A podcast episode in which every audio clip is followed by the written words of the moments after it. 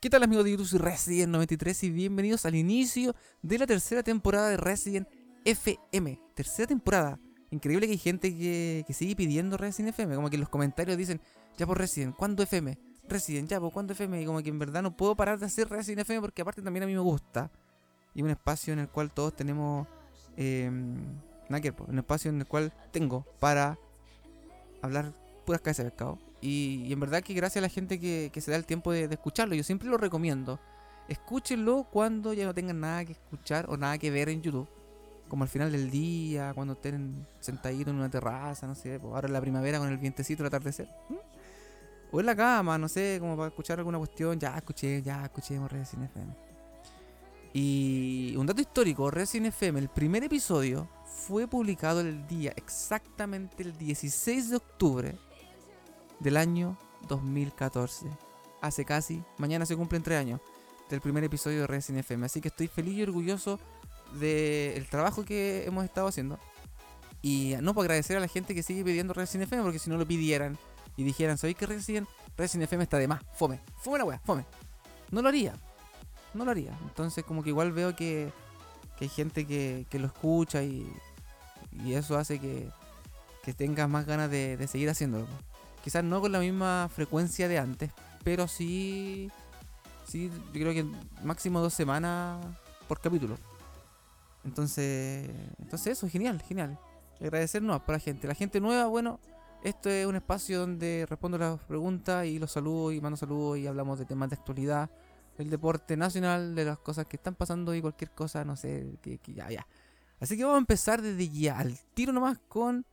la selección chilena. Por favor, señor director, póngame una música triste. Póngame una música de pena. Póngale. ¿Qué pasó? Y yo me pregunto, ¿qué pasó? Voy a hacer como un resumen un poco, bueno, de lo que yo viví en esta doble fecha. Y en verdad que, bueno, para el partido con Ecuador, llegó en un punto en el que yo pensé de que sí se puede. Por el juego que habíamos mostrado, nos creábamos ocasiones. Por ahí tuvimos un tiro cruzado de Mena que por algo le dicen chueco. Después un cabezazo de Valdivia solo, arriba. Y yo decía, sí, tenemos juego. Por lo menos para clasificar, por lo menos. A última hora, típico chileno, a última hora... a toda última hora. Después hace el gol Ecuador y fue como que... aparte no quedaba nada, entonces era obvio que Ecuador iba a ratonarse, ¿no? Era obvio.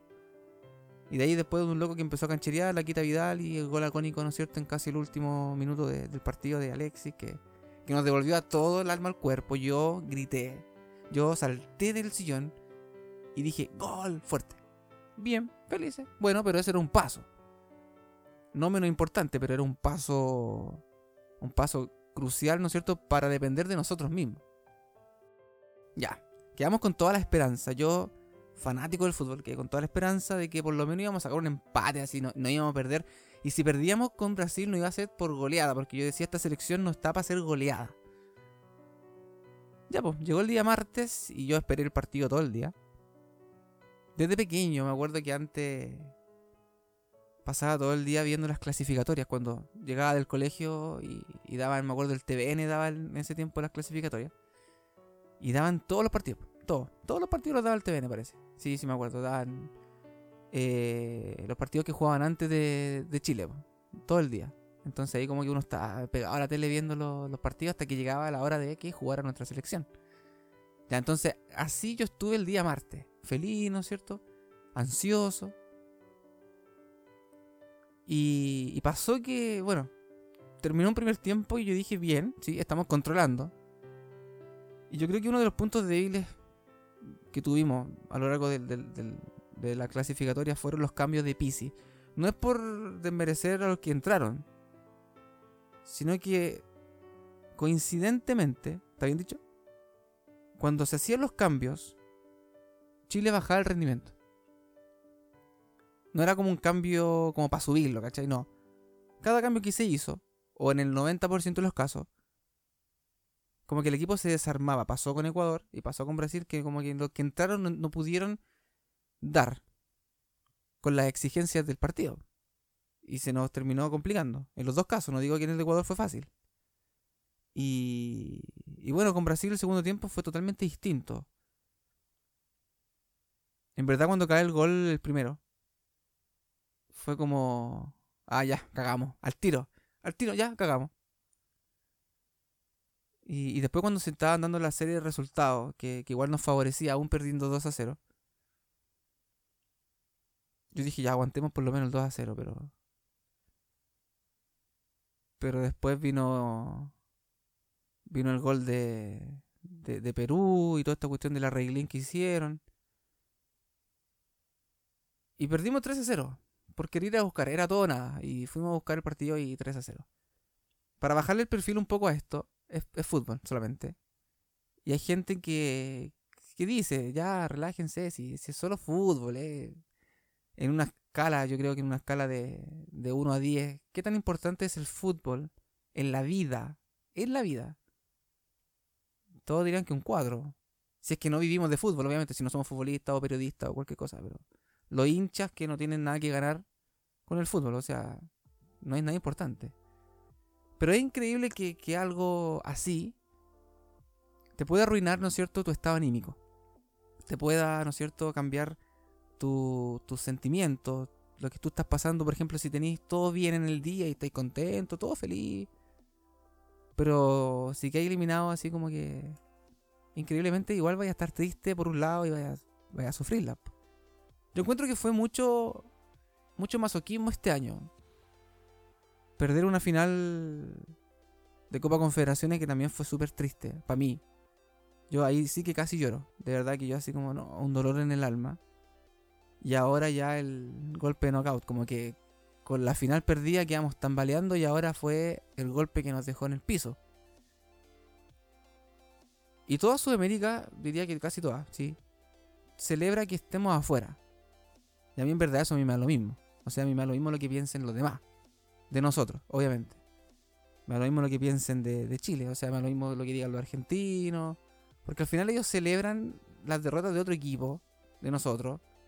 Entonces están pendientes de uno y es como que, bueno, y si nos odian, no importa. El otro día yo leí un comentario en Twitter de alguien que puso, chileno, nadie los quiere, jajaja. O algo así era. Y en verdad a mí como que, no sé, al menos a mí, no me importa nada que no nos quieran. Como que a mí en verdad me da lo mismo. No sufro, hay que me digan chileno, nadie te quiere. O sea, a mí me da exactamente lo mismo. Lo mismo, o sea, no vivo de eso. No. Esas son cosas que yo encuentro que son súper estúpidas. Aparte que acá en Sudamérica como que el fútbol es tan poderoso, ¿no es cierto?, que es capaz de dividir cultura en ese sentido y te van a odiar y nos vamos a odiar todos. ¿Cachai, no? Entonces como que igual... bueno, que nos odien los uruguayos, que nos odien los peruanos, los argentinos, a mí en verdad que como que... bueno, problemas de ellos, pues, si no me dan que comer, pues. Entonces, ¿qué pasó con la selección? Ya metiéndonos bien en el tema. ¿Qué pasó? Según yo, el problema fue del entrenador desde el principio. Y esto todos saben, pues en todos lados está que el problema siempre fue Pizzi. Y en verdad que se notó que, por ejemplo, comparando los estilos, y esto se ha comparado en la tele, con Bielsa, Sampaoli, Chile jugaba de una forma que era bacán ver a Chile, como que jugaba a Chile y era como ya, espectáculo. Cambiamos de entrenador y fue como que ya pasamos del espectáculo al ganemos como sea, al jugar desordenado. No había una ideología, no había una estrategia, y lo dijo, bueno, yo escuché a Juvenal Olmo el otro día decir que si tú caracterizabas al equipo, por ejemplo de Sampaoli, era posesión y ataque, posesión, tener la pelota ya, e intensidad. Pero con Pizzi no había nada de eso, po. Ya no teníamos tanta la posesión. Y tampoco teníamos mucha intensidad. O sea, jugábamos como un partido de colegio. Entonces, es verdad. Y el entrenador es el que da todas las indicaciones. Por más que sean los jugadores, quizás sean buenos o malos. Pero el entrenador es el que da las instrucciones y ellos tienen que obedecer, po, obviamente. Entonces la culpa fue de Pizzi. Fue un técnico sin carácter. Un técnico relajado, ¿cachai? Y por ahí decían que no estudiaba bien los partidos de los rivales, como que andaba, sí, porque... yo creo que se conformó con, o sea, no se conformó, pero vio que ganando la Copa Centenario estaba así, ya, la ganamos y estamos, ¿cachai? Yo estoy bien en la pega. Y no era así, pues, no. En el fútbol o ganáis o perdí y para afuera. No sé si estoy muy desordenado hablando puras cuestiones. Pero básicamente la eliminación no pasa por los jugadores. Yo digo que sí, ya puede decir, nos perdimos gol y todo, pero la estrategia la maneja el entrenador. Porque el entrenador decide si vamos con uno, con dos, con tres arriba, no sé. Si quién sube, quién baja, quién es el que tiene que quedarse ahí, quién es el que no tiene que quedarse ahí. Es el entrenador el que decide, el que manda. Entonces si no tiene esa capacidad de elaborar una estrategia capaz de poder salvar por lo menos los partidos, weón. Lo que pasó con Paraguay y Bolivia, que ahí cagamos. Ahí, esa fue la... Ahí se perdió. Y... entonces no sirve, po. Entonces yo creo que hoy en día tiene que llegar a Chile un entrenador con un currículum. Ya nada más de entrenadores que no han ganado nada. Porque Pizzi tampoco había ganado mucho a nivel internacional, pues. Si, tampoco, pues, si no era alguien reconocido así como que no, Pizzi revolucionó el fútbol en tal lado, ¿cachai? Y hoy viene para acá. No, o sea, no, nada. Entonces yo creo que ahora hay que elegir bien. Dicen Pellegrini, por ahí dicen Berizzo, ¿quién más? El regreso de Bielsa, pero Bielsa yo creo que no, Bielsa yo creo que de 1 a 10 las posibilidades que venga es de como 2, así, 2. Entonces yo creo que hay que pensar bien en eso. Bien. En elegir un entrenador que le saque el juego a los jugadores. No por defender a Pellegrini, porque mucha gente ha dicho, no, Pellegrini no. Pero Pellegrini sabe jugar con equipos, con jugadores del montón, digámoslo así. Le saca provecho. Pasó con Villarreal, con Málaga. Después, bueno, llegó al City, fue campeón la primera temporada. Pero por ahí leí un comentario de que ¿por qué viene Pellegrini si nunca estuvo interesado como en jugadores chilenos en sus clubes? Y yo creo que Pellegrini es bien inteligente, sabe cómo es el chileno. No por defenderlo, pero yo creo que sabe cómo es el chileno en términos de compromiso, de responsabilidad, ¿cachai? No digo que somos todos, pero los más buenos, por ejemplo Vidal, no va a llegar a Vidal, po, ¿cachai? ¿No?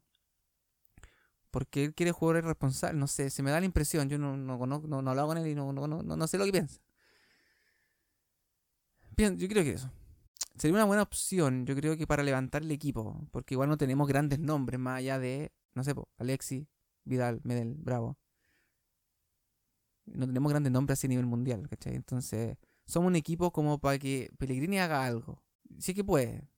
Si no, ya y nos vamos a equivocar de nuevo. Por eso hay que evaluar todo. No es llegar y contratar a alguien, no es llegar y como que, este me tincó, tráigalo. No. Tiene que ser un proceso, alguien tiene que decidir. Y de la selección sub-20 o 17, no sé qué era, 17, ni hablar, po. Entonces eso, de verdad que estamos mal. Pero es fútbol, al menos para los que no vivimos de fútbol, los que no ganamos dinero, no nos alimentamos con eso. Dejémoslo así, es fútbol, bueno, ya no importa. La vida sigue. Y hay que seguir haciendo las cosas que uno hace día a día. Pues, y aparte el fútbol es fútbol, hay cosas más importantes como la salud, no sé, pues, la educación, y igual hay delincuencia, igual hay... Pero es que son cosas en las que más hay que enfocarse. Yo diría que uno sufriría más que si el gobierno no soluciona sus problemas. Eso sí que son problemas, po. En cambio, el fútbol ahora les pagaron una millonada a los jugadores. Yo no digo que estoy en acuerdo o en desacuerdo. Es su pega. La pega de los jugadores es ganar. O ganáis mucho dinero, o eres uno del montón que gana relativamente poco. En tercera división, o hasta en primera división hay jugadores que ganan súper poco acá en Chile, po. No hay que quejarse de la plata, si la plata al final es plata nomás. ¿Merecía o no si la tenían? No sé. Se supone que si son campeones se les da un premio, un bono, pero... O sea, si clasifican, pero un bono por participar igual yo creo que no debería ser tanto. Entonces no sé qué piensan ustedes. Déjenlo en los comentarios. Yo en verdad como que tengo la mente súper dispersa y no... Que yo hago los Resident FM así como a la capela. No tengo nada así como planeado que hablar, sino que tengo el tema y hablo del tema. Pero yo creo que tenemos un buen futuro, porque viendo los juveniles, no. Pero tenemos unos buenos años por lo menos para clasificar al Mundial de Qatar. O para una siguiente Copa América en Brasil. Yo creo que por ahí va. Bien, enfoquémonos en eso, busquemos un entrenador que nos saque el jugo. Y si las demás selecciones nos odian a nosotros, y me da lo mismo. Me da risa, de hecho. Ridículos, son todos ridículos. Así que eso, ya terminando el tema de la... Sí, dejémoslo de lado porque ya la selección ya como que... Como que ya vivimos por lo menos... Ah, eso. Yo por lo menos estoy conforme y tranquilo. Porque yo me he dado cuenta de que quizá en Argentina, no sé, en Perú, en otros países que quizás nos odian, no sé. Hay jóvenes, más los argentinos se ríen de nosotros, o sea. Yo creo que hay locos, adolescentes, gente de 20 años, hasta 20 años, 21 años en Argentina que ni siquiera ha visto su país levantar una copa. Entonces ellos se tienen que conformar con verlo, no sé, en documentales, en ver a Maradona en blanco y negro, ¿cachai? En cambio nosotros no, fuimos privilegiados por lo menos de poder verlo, ¿cachai? Y Argentina, con el mejor jugador del mundo y con jugadores que juegan en las mejores ligas, los mejores equipos del mundo, no son capaces, ¿no es cierto?, de clasificar bien y estar a la última. Así que me daría vergüenza también. Aunque obviamente ya clasificaron y eso les da lo mismo, pero tampoco es como para que hagan tanta burla, si ellos tampoco han ganado nada. Al menos la gente que es como de mi edad por ahí, 24 años, no ha visto nunca su país levantar una copa y eso es chistoso, po. ¿Cachai? Como que ya cuando levanten una copa ahora y la veas en vivo y en directo, a burla, po. Pero si sacan en cara las copas que han ganado antes y ni siquiera existían, los adolescentes por lo menos, no digo los viejos sí han visto la Maradona, pero... Los adolescentes que se ríen de Chile es como que... También, pues, hacen el ridículo. Pasamos a las preguntas. Dice Eric Ramírez, dice... Buen video, Resident, eso. Te quiero preguntar algo. ¿Qué piensas de los jugadores chilenos jóvenes que se van a México siendo que son jugadores con buen potencial para ir a Europa? Pienso que sí. Esa es como una escala. Como que una escala de aquí y después para allá. O Argentina y para allá, ¿cachai? Porque igual el fútbol chileno no es como tan... Ya, ¿para qué? Y obviamente sí tienen que ir. Y es bueno que hagan eso. Que generen experiencia en fútbol más competitivo, donde se maneja más, ¿no es cierto? El, no sé, pues más dinero, y mientras, si hay más dinero, hay más competitividad, obviamente, y mejores jugadores, y mejores equipos, y es más difícil. Entonces, es bueno, yo de verdad apoyo y estoy de acuerdo en que se vayan a México porque así generan la experiencia y después se van a Europa. De lo contrario, si saltan, por ejemplo, un caso puntual, Matías Fernández, si se va de Chile a México, o sea, a España al tiro, cualquier equipo, o a una liga competitiva de Europa, lo más probable es que se lo devuelvan, lo manden de nuevo, ¿cachai? O le vaya mal, o no sé, po. Entonces esas como son como las escalas que hay que ir haciendo, no sé. No digo que todos, pero para irte la segura, yo creo que igual es bueno pasar por México por lo menos 1 o 2 temporadas, por lo menos jugadores jóvenes, porque a la edad de 25 años, 24, 25, 26 años salten a Europa y de ahí ya va a campo. Pero bien, yo opino que bien. También hay gente que ha rendido yéndose de Chile a Europa. Pero el paso por ya sea Argentina o México, yo creo que es fundamental en la carrera de un jugador como para saber si sí o si no. Y ahí me devuelvo a Chile. No sé, yo creo que es como el filtro. Entonces está bien, yo opino que está bien, así que un saludo para Eric. Tenemos a Héctor, dice, ¿cree que Chile debería optar por nacionalizar a algunos jugadores? No, o sea, en la liga local yo creo que sí, para los equipos, porque desocuparía los cupos de extranjeros en los equipos. Pero para jugar por la selección chilena yo no soy muy partidario de eso, yo soy más de que sean chilenos, que jueguen chilenos así de sangre chilena y que sientan la camiseta y eso. No es por desmerecer a nadie, pero por ejemplo el Tuco Hernández, que son nacionalizados, no sé, ¿es nacionalizado? No, yo no tengo idea. Sí, pues nacionalizado. Al igual que Canales y todos ellos que jugaron por la selección, nacionalizados. Yo creo que no lo viven tanto como alguien que sí, que de verdad, no sé, me da la impresión eso. Por ejemplo, cuando hay clásicos, o los equipos que sea, obviamente si traen a un argentino o a alguien a jugar un clásico acá en Chile, no lo va a vivir de la misma forma que de un jugador chileno, hincha de su club, contra el archirrival. O sea, las ganas y la intensidad y la emoción son distintas. Yo creo, no sé, se me pasa por la mente. Entonces yo opino que no, saquemos jugadores chilenos, de sangre chilena y que rindan, por loco. Sí, que rindan y que depende, porque ¿cómo de tanta gente, de tanto niño, de tantas personas, un colegio tiene 2000 alumnos, ¿cómo de ni uno de ellos no vamos a tener ningún, no sé, un buen bacán? ¿Cómo no va a haber un, no sé, un Ibrahimovic arriba, así, un buen bacán? ¿Cómo no vamos a tener, no sé, atrás un defensa así, un Piqué o un Sergio Ramos? ¿Cachai, no? ¿Cómo no vamos a tener? No sé, po. ¿Cómo no va a haber? ¿Cómo no va a haber alguien que marque la diferencia en cada puesto? Y ahí pulirlos, po. No entiendo. En verdad que no entiendo esa cuestión. Ya, eso. Así que un saludo para Héctor. Tenemos a Raúl que dice: felicitaciones Resident por llegar a los 5.000 subs. Te mereces cada uno de ellos y muchos más, por el tremendo contenido que entregas y la calidad del mismo. Así que muchas gracias. Te dejo una pregunta para el Resident FM. ¿Cuál es tu récord de reproducciones en un video? ¿Y qué video es? Un abrazo, amigo, y que sigas creciendo mucho, tanto en YouTube como en tu trabajo de profesor. Para los que no sepan, yo estoy a punto de titularme, ¿no es cierto?, de profesor de inglés. Ya, así que por ahí me dijeron en el video de Brian Ravelo que puse que era on fire, mal escrito, pero era una ironía. Entonces como que... no sé si algunos se dieron cuenta, pero era una ironía porque yo soy profe de inglés y era como que una ironía. Así que gracias, Raúl, de verdad, gracias por esas palabras y como que esas son las cosas que esas son las cosas que me dan ganas de hacer más videos. Estaba viendo, buscando el video con más reproducciones. Aquí lo voy a ver. A ver, aquí mismo. Es el exactamente Chile-Portugal, Copa Confederaciones, con 49.000 reproducciones aproximadamente. Un poquito más. Pero ese es, sí. Si tampoco me ve mucha gente, tampoco es un canal que tenga tanto tráfico tampoco, sí. Un canal humilde, pequeño, ¿va? Somos los que somos. Así que eso, un saludo también para Raúl y muchas gracias por todo. Y ya nos vamos a los saludos, a los últimos, para dar término al Resident FM de la tercera temporada. Tenemos a... espérate, que no alcanzo a ver. Siempre tengo el mismo problema porque tengo el computador muy lejos. Ah, pero ¿cómo se pronuncia eso? Suaco Gameplays. Buen video, amigo. Salúdame, porfa. Así que un saludo para Suaco Gameplays. Después tenemos a Benja Javier Ortega. Dice: saludo en un video. Así que los saludo, yo no lo hago en los videos porque están como medio diferidos. Yo voy un poco adelantado en la serie de los Pumas, po. No es que yo suba el video, por ejemplo, mañana. No es que yo vaya así al tiro, sino que yo voy como un par de episodios más adelante. Tenemos a... ya, un saludo para Benja. Tenemos a... ¿qué es eso? Hay un pato ahí. Sadis, ¿no? Sadis. Tío Resident, ¿no juega LOL? Mándeme un saludo, porfi. No juego LOL. No juego LOL, así que un saludo para él. Yo tengo un compañero, mi mejor amigo de la U, o sea, no de la U del club, sino que de la universidad, es fanático del LOL, pues, o sea, invierte plata en el LOL, pues yo no podría invertir plata en un LOL.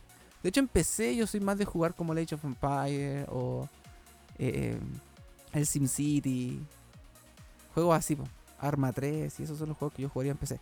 Renato Barrios dice: salúdame porfa, quiero recibir uno. Así que un saludo para Renato Barrios y un abrazo. Agua 2006 dice: salúdame porfa, así que un saludo para Agua 2006. Tenemos a Martín Paulone: salúdame para el próximo Resident Crack. Así que un saludo para Martín y un abrazo gigante. Tenemos a Benjamín Fuensalva, dice: salúdame. Un saludo para Benjamín. Y nos falta el último, que tenemos a WR10HD, dice: salúdame por favor. Así que un saludo para el WR10. Tenemos a Cristóbal Junior, dice: primer voto, salúdame en el Resident FM. Jaja, saludos. Así que un saludo para Cristóbal. Y último a Pablo Abarca, que dice: saludos desde el Gran Conce, querido, porfa, por el FM, porfa. Se me traba la lengua. Así que un saludo también para Pablo. Y eso, pues estamos dando término, ¿no es cierto?, el episodio de hoy. Quería hacerlo un poco más corto, pero imposible, como que pasa la hora volando, ¿no? Y eso, así que si tienen preguntas, cualquier cosa ahí, déjenla en los comentarios y la vamos a estar respondiendo en el próximo Resident FM. Espero que se solucione el tema del entrenador.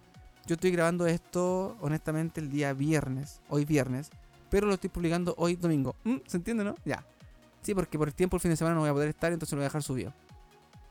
Y no sé qué pase con los entrenadores hasta el momento, pero espero que elijan bien. Espero, de verdad, cruzo los dedos que elijan bien alguien con experiencia. Alguien que tenga la capacidad, ¿no es cierto?, de manejar el equipo, el grupo, porque el grupo igual es muy difícil. Es como un profesor. Si un profesor no es capaz de tener dominio en la sala de clases, o sea, el trabajo, imposible poder hacerlo bien, imposible. Entonces tienen que tener a alguien, tiene que llegar a alguien, ¿cachai?, que pueda ser capaz de dominar el grupo en general. Los que se descarrilean por ahí, o, ¿cachai?, ¿no? Entonces eso, así que a cruzar los dedos, chicos, y confío en que vamos a hacer una muy buena Copa América en el año 2019, la Copa América, sí, en el año 2019 en Brasil. Porque estamos picados, yo creo que quedamos con las ganas de demostrar lo que somos. Qué triste. Ya, un abrazo, es solo fútbol, recordar. Gigante a todos y gracias por estar ahí y gracias a la gente que se está uniendo últimamente al canal. Me voy, chao, pescado.